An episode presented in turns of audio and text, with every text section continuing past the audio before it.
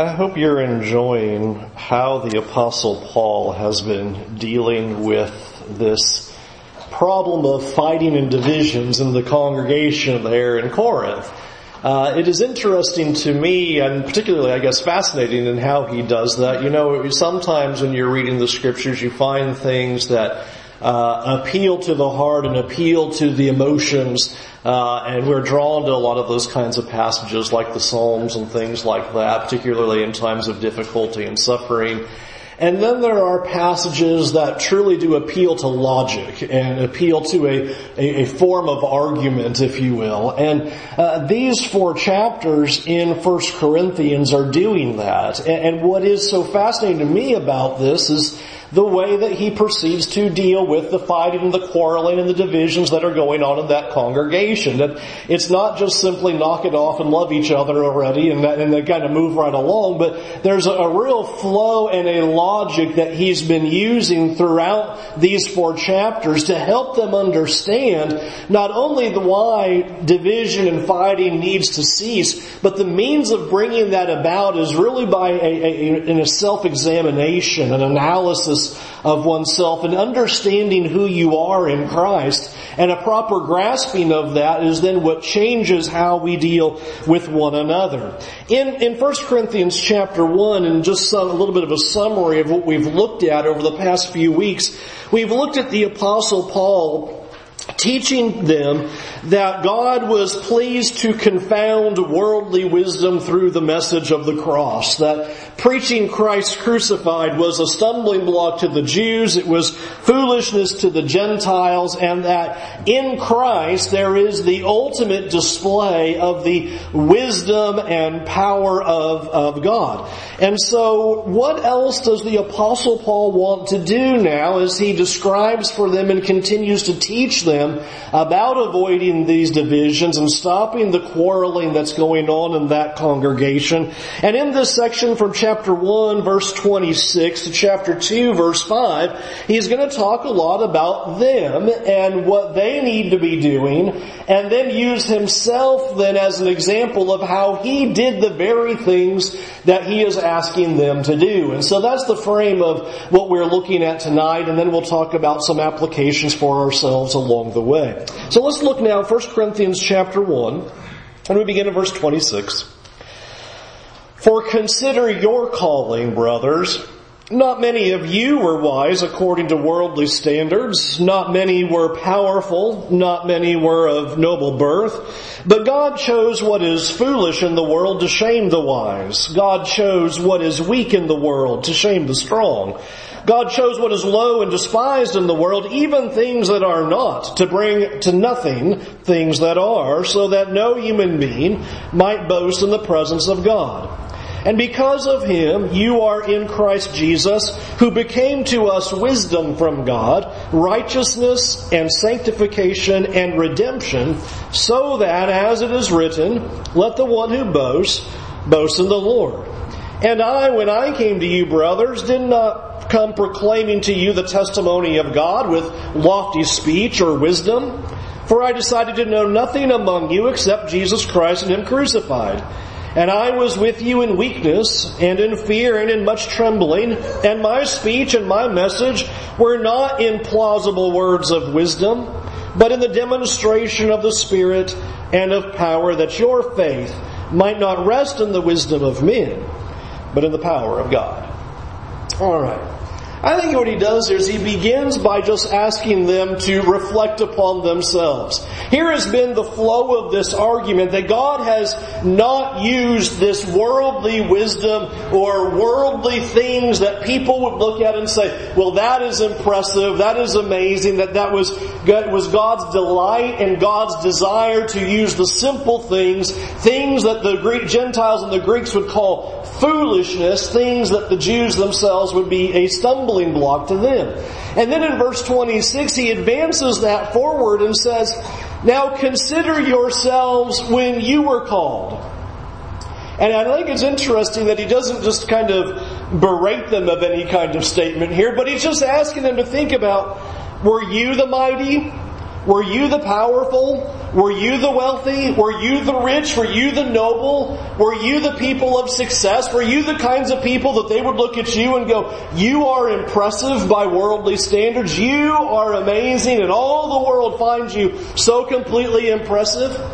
And he's getting the rhetorical answer would be no. Look at your own calling. Look at who you are. Look at who received the gospel message. And this is the essence of what the apostle Paul is trying to get across to them is that God is not impressed by what we do or by our achievements or our identity or who we think we are or what we might have done or accomplished before him. And I want you to consider how countercultural that message was not only to them, but also to us. Because we so much wrap up our identity in, well, how much money do you have? That, that shows who you are. That, that's your identity. Or, or the kind of job you have, the career choice you've made. That then uh, shows your identity and shows your value and shows your worth. Or the kind of power you are able to exhibit. Or how many people are under you in your particular occupation. We use all of these kinds of worldly standards as a basis by which to consider, well, who's powerful, who's mighty, who's great, who's not. And here's the apostle Paul going, you know God doesn't care about any of that. He's not impressed by our achievements. He's not impressed by our accomplishments. In fact, what the argument is, is simply these things absolutely have no significance before God. You can imagine these Corinthians as they're arguing over these kinds of worldly standards of who is valuable and who has the power and who has the might. And he goes, now think about yourselves for a minute. Was that on the table when you were called? And the answer is, of course not. It didn't matter the amount of success or the amount of wealth or the amount of power or if your name was recognized or any of those kinds of things as a basis by which it would bring you into God. In fact, I would hope you would think about the, the theme of the New Testament and really a string of thought throughout all of the scriptures is that the more you are somebody by worldly standards, the more you place your value by worldly standards because I have these things or I have this kind of power or have accomplished these kinds of things, the more you have a detriment before God.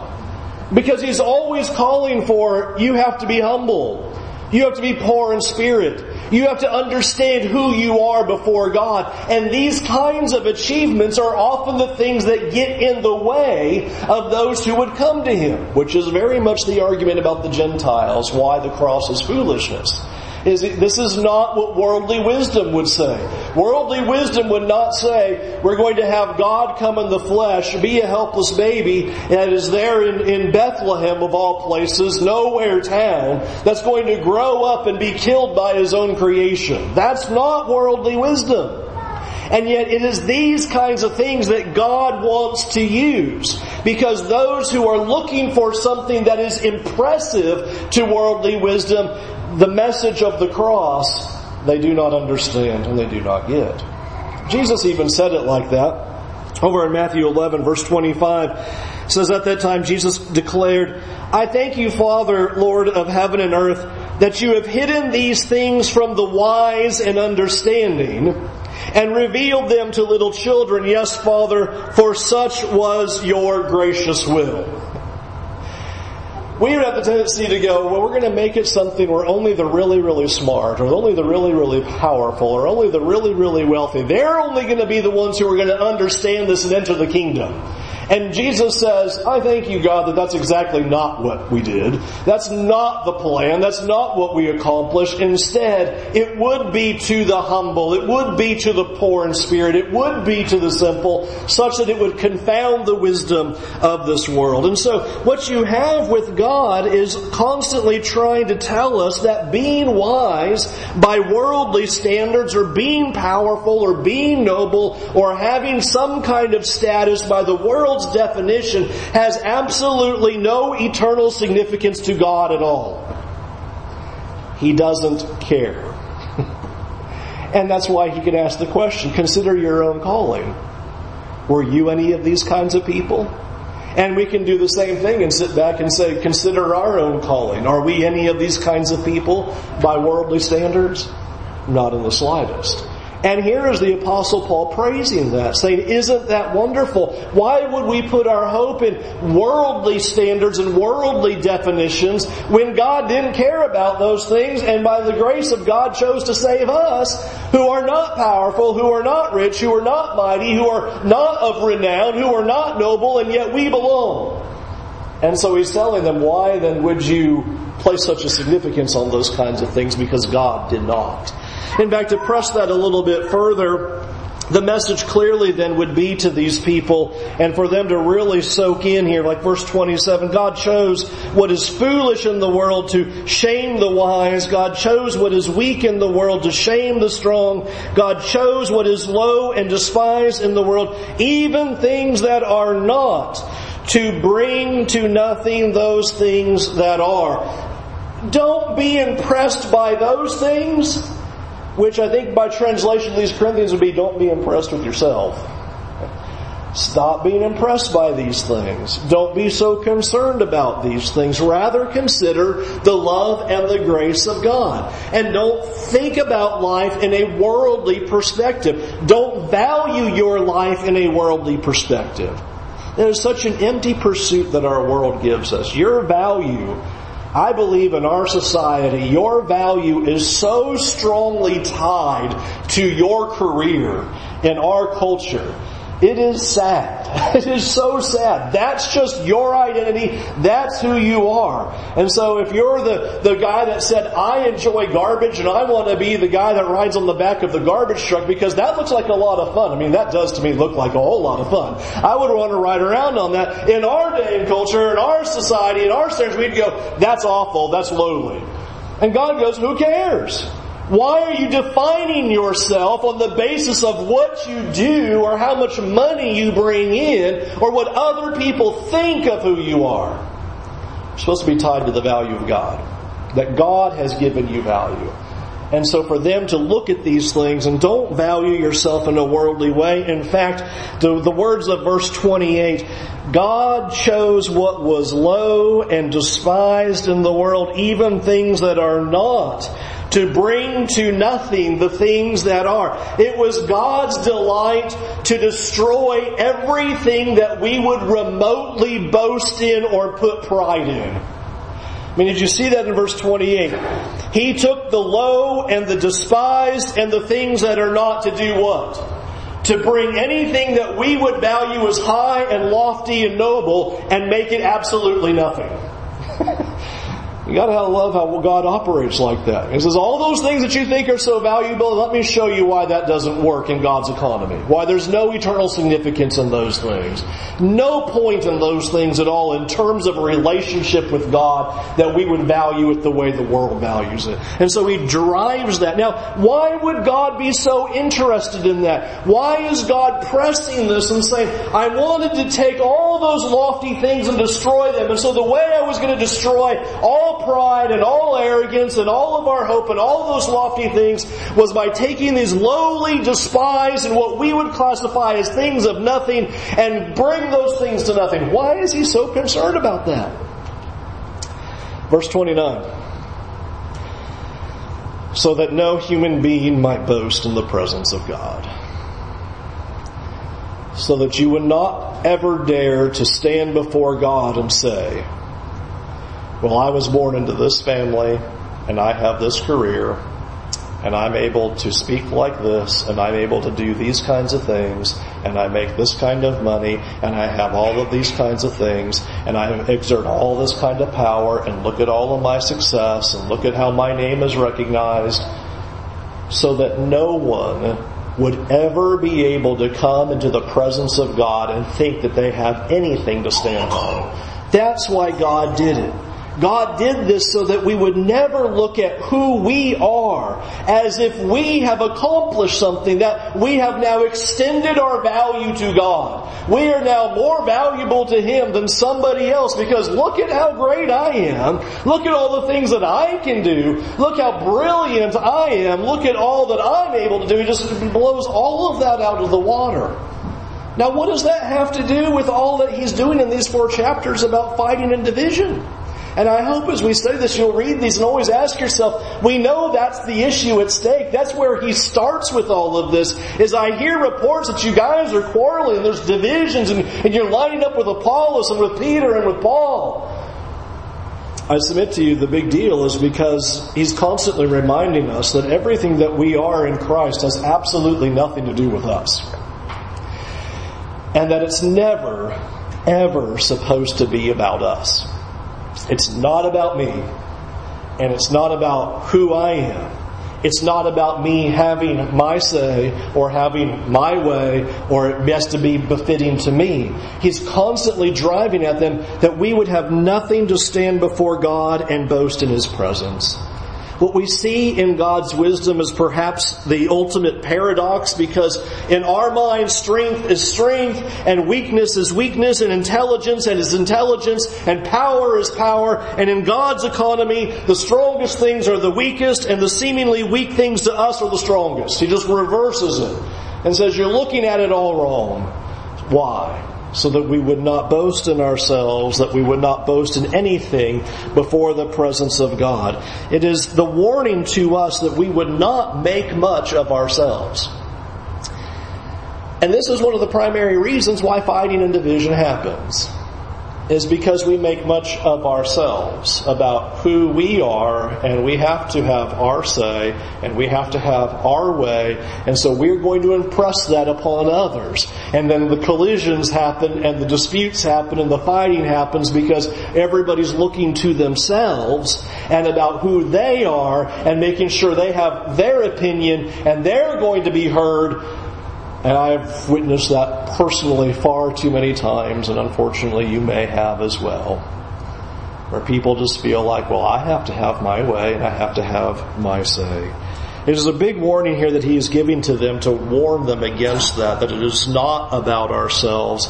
And when we change it to ourselves, then we are no longer doing the work of Christ and we are no longer taking our joy in the Lord. In fact, that's where he goes in verse 30, is that there's supposed to be a whole different kind of boasting, a whole different kind of glory. Verse 30, and because of him, you are in Christ Jesus. Now, why are you in Christ Jesus? Because of all your stuff? Because you're so smart? Because you're so, no, because of Him. It's because of God that you're in this position, not because of you. Because of Him, you are in Christ Jesus, who became to us wisdom from God, righteousness and sanctification and redemption. And so here is the statement that God's wisdom and God's strength, it's what God did. That's why you belong to Him. And it's only through Him that you even have the wisdom of God, that you are able to experience righteousness, that you enjoy sanctification, that you enjoy redemption. I mean, take a step back and think about that for a minute. What by your own power, or by your achievements, or by your wisdom, or by your intelligence, or by your strength got you to this point where you're enjoying the righteousness of God and the sanctification of God and the redemption of God and the wisdom of God? What have you done to enjoy that uh, based upon your acts? Now that's what he's doing there. Is he's saying, it's because God puts you there. It's because of God's wisdom and God's strength that you're able to enjoy these things. And that Jesus is the revelation of all of these things. Verse 30, who became to us these things. It's through Jesus that we are able to enjoy these things. And that's supposed to radically change everything. To consider what he's saying, that Jesus became these things to us, wisdom from God our natural way of thinking and depending upon worldly wisdom as we've talked about over these last few weeks from 1 Corinthians only leads you to disaster. That God is always calling for His people to reject worldly wisdom, reject your personal wisdom, and accept the wisdom of God. And I used Isaiah 55 as a parallel of that, where here's God saying, my ways are higher and better than your ways, and my thoughts are higher and better than your thoughts. So you need to get rid of your ways and get rid of your thoughts and accept His ways and His thoughts. And that's the fundamental argument that's being described right here is you understand in, through God's power and through God's strength that in Christ you have wisdom and redemption and sanctification and righteousness. So why would you now step back and go, well look at me. In fact, the whole point that he's getting at here is to say, how can you boast at all? Verse 31, so that it is written, let the one who boasts, boast in the Lord. That God has determined to destroy every category of status, and say those things are of no eternal significance so that your joy and your glory and your boasting would only belong in God. Can you imagine what a radical change of thought that is? That my boasting and my glory and my desire and not my joy is not in personal accomplishments and achievements. It's only in my relationship with God. In fact, that's what Jeremiah is doing. This is a quote out of Jeremiah. Let me back up and give you the context of Jeremiah 9:23. Thus says the Lord, let not the wise man boast in his wisdom. Let not the mighty man boast in his might. Let not the rich man boast in his riches. Don't look at yourself and your thinking and your ways and your might and your wealth. Here's what he wants you to do. But let him who boasts boast in this, that he understands and knows me. That I am the Lord who practices steadfast love, justice, and righteousness in the earth, for in these things I delight, declares the Lord. Your joy, your hope, your glory and your boasting would simply be resting on this one thing. I get to know God. I get to be in a relationship with my Lord that I get to know Him deeper and deeper. That's my crowning joy. Not about me, not about myself, but just the opportunity that God by His grace has allowed to be able to know Him and understand Him and grasp every day who He is. That's supposed to be the Christian boast. That's how we will look radically different from the world is that we are proclaiming to people, I don't care about status. I don't care about any of those kinds of things. I don't care about wealth. I just care about knowing the Lord. I want my whole life surrounded on I want to know the Lord how often God gets the back seat so that we can continue to pursue the things of status in this world rather than rejecting the status and saying, my joy, my crown, my delight, my boast, and my glory is simply the things of God. Now, Paul never preaches as if he's never done this himself, but that's what chapter 2 in the first five verses he now says, and that's what I did with you. Uh, that's the whole reason I came to you the way that I did. Here they are acting in regards to status, elevating Paul, elevating Apollos. They're infighting and quarreling and dividing. And he's though, chapter 2 verse 1, when I came to you, brothers, I didn't come proclaiming to you the testimony of God with lofty speech and wisdom. I didn't come to impress. Paul says, I didn't come in here to just try to win you over by eloquent words. And he's said that so many times in this, this letter so far. It wasn't me trying to be like the typical orators who lived in those first century times who would try to wow the people by self-promotion. Look how great I am. Look how awesome I am. And listen to my wonderful words. And he says, you know what? I didn't come in like that. In fact, not only did he not come in like that at all, he says verse 2, I decided to know nothing among you except Jesus Christ and Him crucified. I didn't go in and take a poll and try to figure out how I can manipulate you. How I can try to figure out what's going on in your life so I could woo you over and say some kinds of things that will catch your heartstrings and pull you like a good orator would. He says, I just came to you with Christ. I just told you the gospel message. I didn't try to pull anything in front of you. I didn't try to do something that would manipulate you in any way. I just proclaimed Christ, the one single message that I gave to you. And that is the whole essence of what the proclaiming of the gospel is supposed to look like. I believe that's what Paul is trying to get them to think about. Is it wasn't for them to sit back, listen to Apollos, listen to Paul, listen to Peter, listen to any other teacher that would come along and go, okay, Peter gets a seven, uh, uh, Paul, he gets a four, and Apollos, because we told he's eloquent, he gets a ten. And so, okay, there you go. There, we got our grading scale, and, and that's, that's the way it is. You were supposed to listen to them and say, what a great God we have. What a wonderful Savior we have. Not go, boy, Apollos, he just, he's, he's fantastic. I mean, Apollos, wow.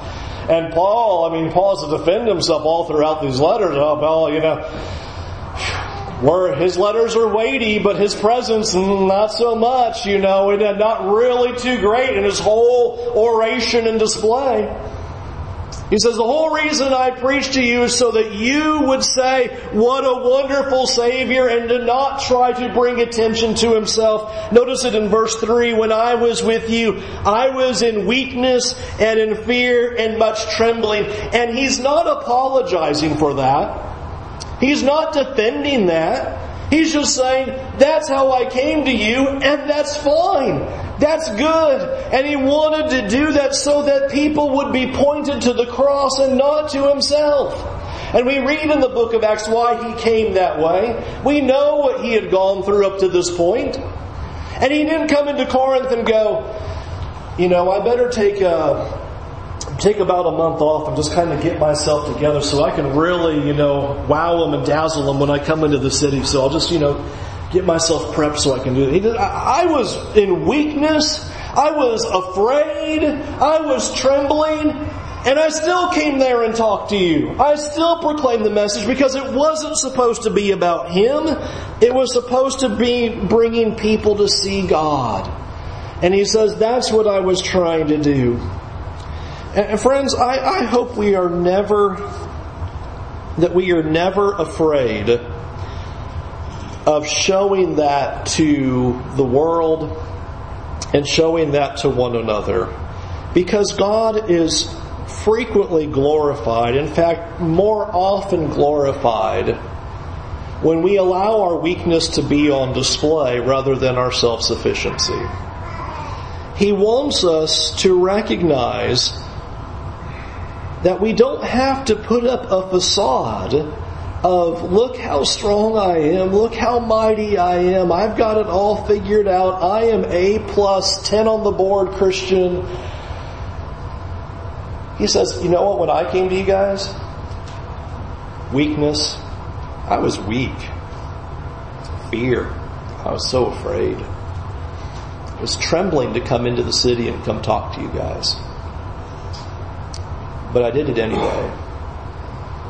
I was willing to do it even though I was afraid. I was willing to do it even though I knew that you would look at me and perceive that it seems very weak what I'm doing. I knew that even in my trembling, that you would probably look at that and go, well, that's not worthy of following. And Paul goes, and I was good with that because I wanted the message to be proclaimed and not me. I didn't want it to be about me. I wanted to be about the message. I wanted that to be declared. And that through his weakness, God would be seen all the more. We'll see that later on in the second letter where he'll talk about that or he'll talk about this thorn in the flesh and the weakness that he has so that God would be glorified all the more through that. As constantly Paul's thought is that Paul did not want to put his talents to the forefront so that he would gain attention. He wanted the message to have attention. And so that's why he's using this and saying, not in weak, I came to you in weakness and fear and much trembling. Verse 4, and my speech and my message were not in plausible words of wisdom. I didn't come in making calculated theatrics and emotional appeals and use all kinds of slick speech to try to get you on my side. I came weak. I came trembling. And he says, you know what I did? Verse 4 he says, I came to you with the demonstration of the Spirit and of power. I just showed you God is all I did. All that I did was show you God and nothing else. And he's using that to persuade people to the cross. Is to draw people to God, to God's Word, to God's power, to God's might, not through anything else but the cross of Christ. We should always want to do that. We should not fear in talking to other people, in talking in public, be it on a Sunday or Wednesday through teaching or leading the Lord's Supper or leading a prayer or whatever it is. To think that we have to do things perfectly and display it just right when a text is emotional to us and it draws us in. We're thinking about the cross and we're crushed by that. To be willing to express to people, this is why this is so good to me. These are the things that I value. To hear these words and how they have changed my life, how they have struck my heart, how they've radically transformed everything about my life. And again, notice why the apostle Paul says this is so important. Why does this matter? He keeps answering this again and again. Verse 5. Why is it so important to not make it about ourselves, but to make it about the message, to be willing to detract from ourselves and make it about the message? Verse 5. That your faith might not rest in the wisdom of men, but in the power of God that everything that we would do would have the goal of getting people to not rest their faith on anything else but the power of God. In thinking about the application of that, I, I, thought of a lot of things, but one of the things that hit me is that then the only preaching that honors God is when God's wisdom and God's power is expressed. That's only when God's honored by our teaching. Is when it's here's God on display. Here's His power on display. Here's His wisdom on display. And that it's not about putting a person forward or putting a particular thought process. In fact, it should be that we would be willing to show ourselves as weak to others so that God can be shown as strong. I, I am I am often bothered and saddened because we are in a culture that is really so similar to Corinth, where faith rests on a person. Faith rests on a particular denomination or something like that. To see people who would say that their faith rests on a particular preacher of renown and they connect their lives because of an individual or to connect themselves and say, well, I am Church of Christ or something like that as if that's your identity. You have the apostle Paul blowing up those ideas and saying, I just want you to have your faith in God. That's where your faith should lie. Your identity belongs to Christ and not to anyone else or to anything else. We are not to be a follower of a person. We are not to be a follower of a religious group. We're to follow Jesus and Christ is to be the basis of that faith. To sum up what he's done here, I hope you'll consider that what the message of the cross does is that it is supposed to smash all of the personal idols that we have in our lives. But there are two in particular that I think the message of the cross is truly supposed to smash. Any idea of self-promotion or glory. It's just supposed to annihilate that. So that we would not promote ourselves, that we would not glory in ourselves. And unity will come. And unity is maintained when we are centering our lives on the wisdom of God and on the power of God and not our own. That we would always rest on, thus says the Lord, this is what the scriptures read. I'm starting to be able to say I've been around a while now. I Don't like that, but it's okay. It's better than the alternative. It has become more and more amazing to me to, to look back at the things that I heard growing up, being at other congregations, listening to other teachers and other things, and to consider how often things were put forward as the Word of God when there was absolutely no scriptural ground for it in the slightest but it sounded good. It sounded biblical. It sounded right. One of the things, just to give one example that hits me just immediately is, and you've probably heard this, is you get the stories like we're doing the Lord's Supper, we're talking about the cross of Christ, and we'll read the scene there where Jesus is on the cross and the, the sun then is turned to darkness. And what a riveting scene that is. And then it'll go on to expound upon. And so there, that's where God turned his back, and that's why there was darkness as he falls out of favor with God. Where does it say that? Where does it say any of the story that we often conjecture about all kinds of things in regards to the cross?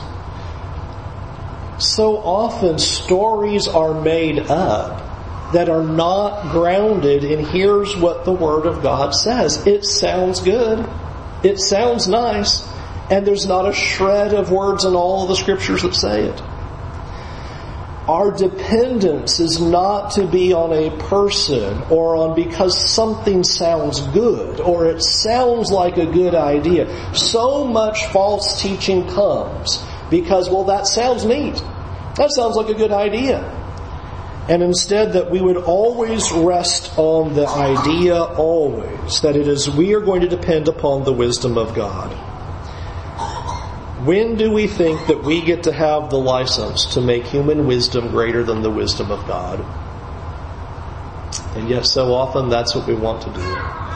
That we want to look at our wisdom and our might and our power and so through many divisions we see in many fights, so many of those things come.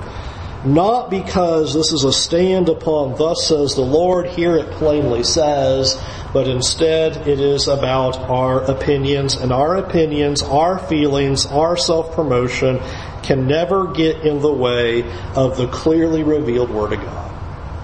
I hope that we would always demand that and we would always stand on that uh, I have become all the more and more convinced that I feel like the only way for me to teach is to take the Word of God, take a sentence, take a word, take a paragraph, and say, Isn't that neat? Here's what it says.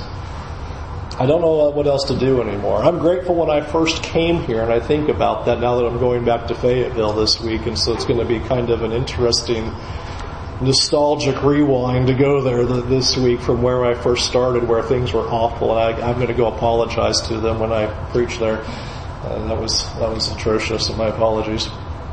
Uh, that from the very beginning when I was with you, that's what you always wanted. You always wanted the Word of God. You always wanted to hear it from thus that says, here it is. And anytime I didn't do that, some of you would come up to me and say, don't do that. do thus says the Lord. And you're right. And I'm grateful to you for that. And I believe the apostle Paul is just trying to drive that into the hearts of these Corinthians.